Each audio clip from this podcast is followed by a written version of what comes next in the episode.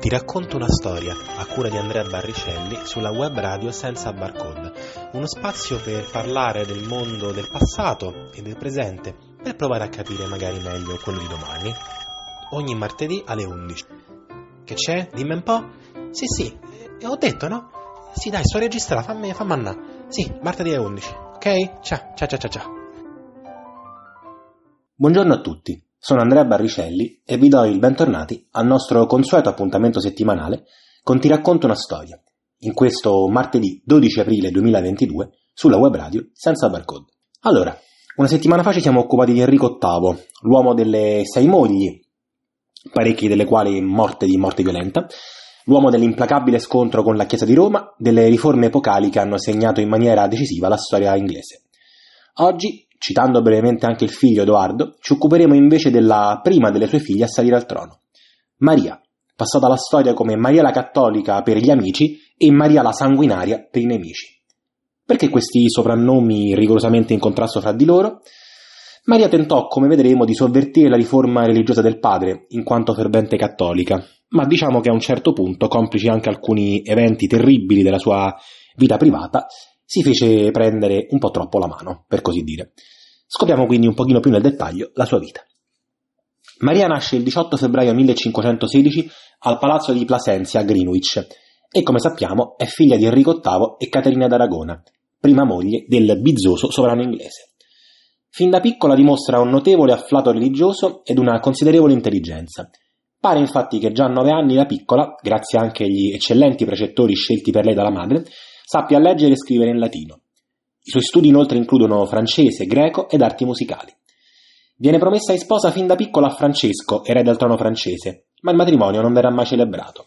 Successivamente viene promessa in sposa al cugino Carlo V, ma anche in questo caso le nozze non andranno a buon fine. Tuttavia, come avremo modo di vedere, successivamente la Spagna sarà sempre nel destino coniugale della piccola Maria. All'inizio degli, all'inizio degli anni 30, come sappiamo, quando Maria è appena adolescente, il matrimonio dei genitori va in pezzi. Enrico VIII ripudia Caterina d'Aragona in quanto incapace di dargli l'agognato erede maschio, ed anche la vita di Maria per ovvie ragioni ne risente fortemente, in quanto le viene impedito di vedere sia il padre che la madre. Ci viene detto, comprensibilmente, che la giovane soffre enormemente questa situazione, che le causa depressione e frequenti malattie. Fra l'altro non riesce a vedere la madre neppure quando questa è sul letto di morte e si spegne infine nel 1536, lasciando la ragazza ulteriormente distrutta.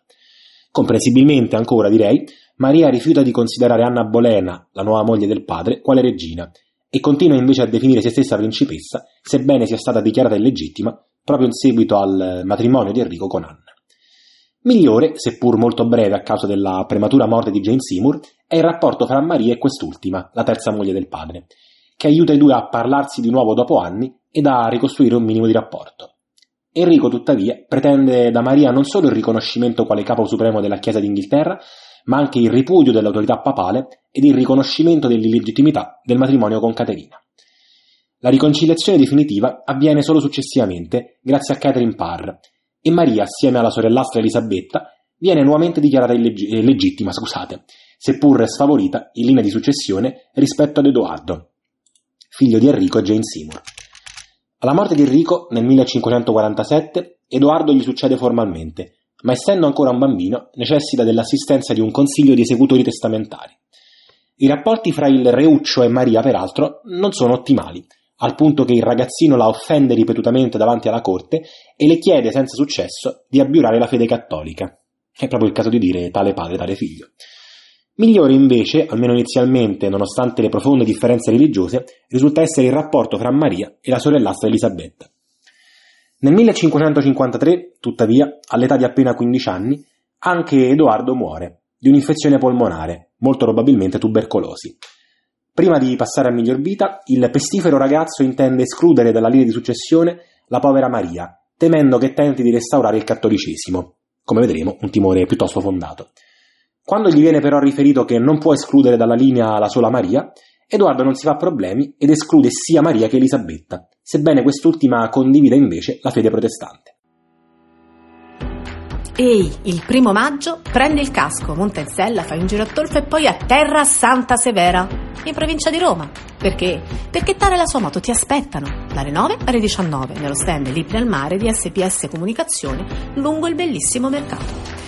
A presentartela ci sarò io, Sylvie Renault, e lo farò attraverso il mio romanzo La farfalla con gli artigli. Oltre a conoscere Tara, potrai scoprire tanti altri bellissimi libri e personaggi, come Bruno, il Labrador di Lasciati trovare. In ogni storia c'è un universo di emozioni da vivere. Non perderle, non perdere ogni singolo attimo della tua vita, di moto, di sole, di amore, di vento, di mare, così come ogni altro aggiornamento riguardo questo evento che puoi trovare su sbscomunicazione.it. La corona va quindi momentaneamente a Jane Grey, nipote di Enrico VIII in quanto figlia di sua sorella, Maria. Tuttavia, la nostra Maria raduna un esercito e costringe Jane Grey ed il duca di Northumberland John Dudley, suo più grande alleato, alla fuga. Il duca, peraltro, verrà catturato e imprigionato alla Torre di Londra. Il 3 agosto 1553, accompagnata dalla sorellassa Elisabetta e da un nutrito gruppo di fedelissimi, Maria entra da trionfatrice nella capitale e il 1 ottobre viene incoronata regina d'Inghilterra. Sebbene inizialmente la nuova regina dichiari di voler rispettare tutte le confessioni religiose, poco dopo imprigiona i principali leader e uomini di chiesa protestanti e alla prima seduta utile del Parlamento fa abrogare le riforme religiose del padre. Il suo intento restauratore viene peraltro corroborato dal matrimonio che il 25 luglio 1554 Maria contrae con Filippo II di Spagna, figlio di Carlo V e fervente cattolico al pari della nostra buona amica. Curiosamente, essendo Filippo totalmente incapace a quanto pare di spiccicare una parola d'inglese, i due conversano in un misto di spagnolo, francese e latino. Un altro dei motivi che spingono Maria a cercare così rapidamente un marito va ricercato a quanto pare nel fatto che, pur avendo con lei un buon rapporto, la regina non intenda lasciare il trono a Elisabetta, in quanto non cattolica. Va peraltro rimarcato il fatto che una parte della nobiltà inglese si ribella al matrimonio di Maria con Filippo, e quando la rivolta viene sedata, a farne le spese è anche Elisabetta, costretta di fatto per un periodo agli arresti domiciliari, in quanto sospettata, benché lei neghi, di aver ispirato la rivolta stessa. Nel settembre 1554 Maria smette di avere le mestruazioni e ritiene, al pari dei suoi consiglieri, di essere rimasta incinta. Felicissima per questo desiderato evento, Maria consente anche a perdonare Elisabetta, chiamata anzi a testimoniare la nascita del figlio, che ritiene imminente. Tuttavia, alcuni mesi dopo, il suo addome si ritrae, lasciando i consiglieri sbigottiti e Maria a pezzi. Si tratta infatti molto probabilmente di una falsa gravidanza, forse dettata dal fortissimo desiderio di Maria di concepire un erede. Tale falsa gravidanza, peraltro, fa precipitare il suo rapporto con Filippo, che lascia l'Inghilterra per andare a combattere nelle Fiandre, lasciando Maria doppiamente distrutta, dato che a quanto pare ama sinceramente il fedifrago marito. Tale dolorosissima combinazione di eventi, tuttavia, fa maturare in Maria l'idea che si tratti di punizioni divine per aver tollerato eccessivamente l'eresia nel proprio regno. Il suo atteggiamento, quindi, già piuttosto duro nei confronti della nuova fede imposta dal padre, diviene allora apertamente e dichiaratamente ostile. Nel febbraio 1555 si hanno le prime esecuzioni sul rogo di membri del clero e nobili protestanti, ma tali morti non rimarranno isolate, anzi caratterizzeranno in maniera lugubre ed indelebile il regno di Maria, sempre più feroce nel punire quella che appunto ritiene un'eresia. La vicenda forse più drammatica riguarda l'ex arcivescovo di Canterbury, Thomas Cranmer, uno dei fedelissimi di Enrico VIII ed uno degli ideatori della sua riforma religiosa. A Cranmer viene infatti imposto con la forza di ripudiare la fede protestante e riabbracciare il cattolicesimo. Ciò in teoria dovrebbe evitargli qualunque ulteriore condanna, ma Maria, nonostante la biura, rifiuta di perdonarlo e lo condanna comunque a morte. Subito prima di essere arso vivo sul rogo, il 21 marzo 1556, Cranmer ritratta violentemente la propria abbiura, urlando che respinge il Papa come nemico di Cristo e come anticristo con tutta la sua falsa dottrina. In totale sono ben 283 le esecuzioni di uomini protestanti, molte delle quali proprio sul rogo. Persino i consiglieri di Filippo, che pure sono cattolici e violentemente antiprotestanti, consigliano a Maria moderazione, senza però alcun successo. Nel luglio 1557 Filippo fa ritorno in Inghilterra per richiedere il supporto di Maria nella guerra che intende scatenare contro la Francia.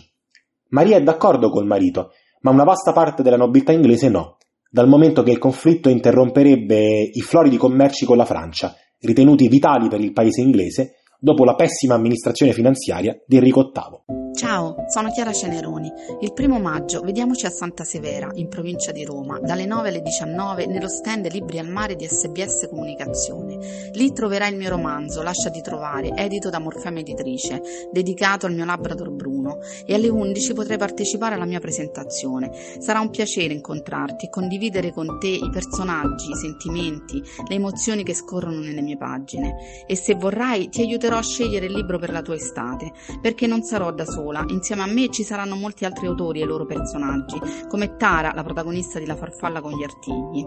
E allora ricorda, ti aspetto domenica, primo maggio, in riva al mare, perché in fondo i libri al mare si assomigliano, hanno lo stesso potere terapeutico, lo stesso odore di infinito.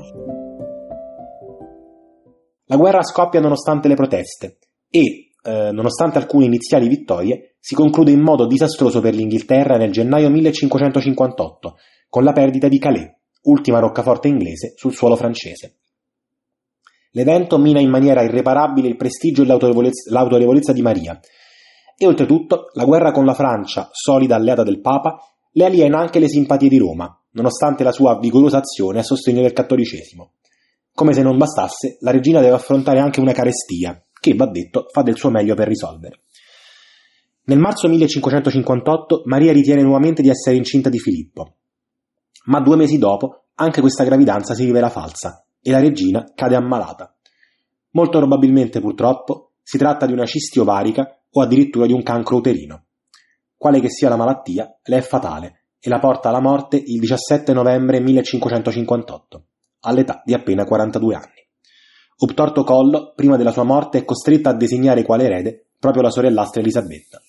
Filippo, dal canto suo, esprimerà rammarico, non sappiamo onestamente quanto sincero, per la perdita della consorte. È difficile giudicare Maria, nel senso che parliamo di una donna, di una, di una persona che fin dalla, dalla, primissima infanzia ha sofferto oggettivamente pene allucinanti, le è stato impedito di vedere la madre, eh, non si è riconciliata con il padre, ha avuto lutti gravi, ha desiderato tantissimo un figlio che non è mai arrivato e è stata insomma anche vittima di un matrimonio non del tutto felice. In questo senso è umanamente stimabile, umanamente comprensibile. Certamente però le, le azioni riprovevoli che ha, che ha adottato, pur in difesa di una sua legittima ideologia, diciamo che gettano un po' di discredito sulla sua figura. Eppure, ribadisco, non si può che provare quantomeno un pochino di, di umana comprensione per questa sfortunata ragazza, di fatto ragazza, essendo morta davvero troppo giovane. Io vi ringrazio di essere stati con me anche per questa puntata e vi do appuntamento la prossima settimana. Ti racconto una storia a cura di Andrea Barricelli sulla web radio senza barcode, uno spazio per parlare del mondo del passato e del presente per provare a capire magari meglio quello di domani. Ogni martedì alle 11. Che c'è? Dimmi un po'. Sì, sì, eh, ho detto, no? Sì, dai, sto registrando, fammi, fammi andare. Sì, martedì alle 11. Ok? Ciao, ciao, ciao, ciao.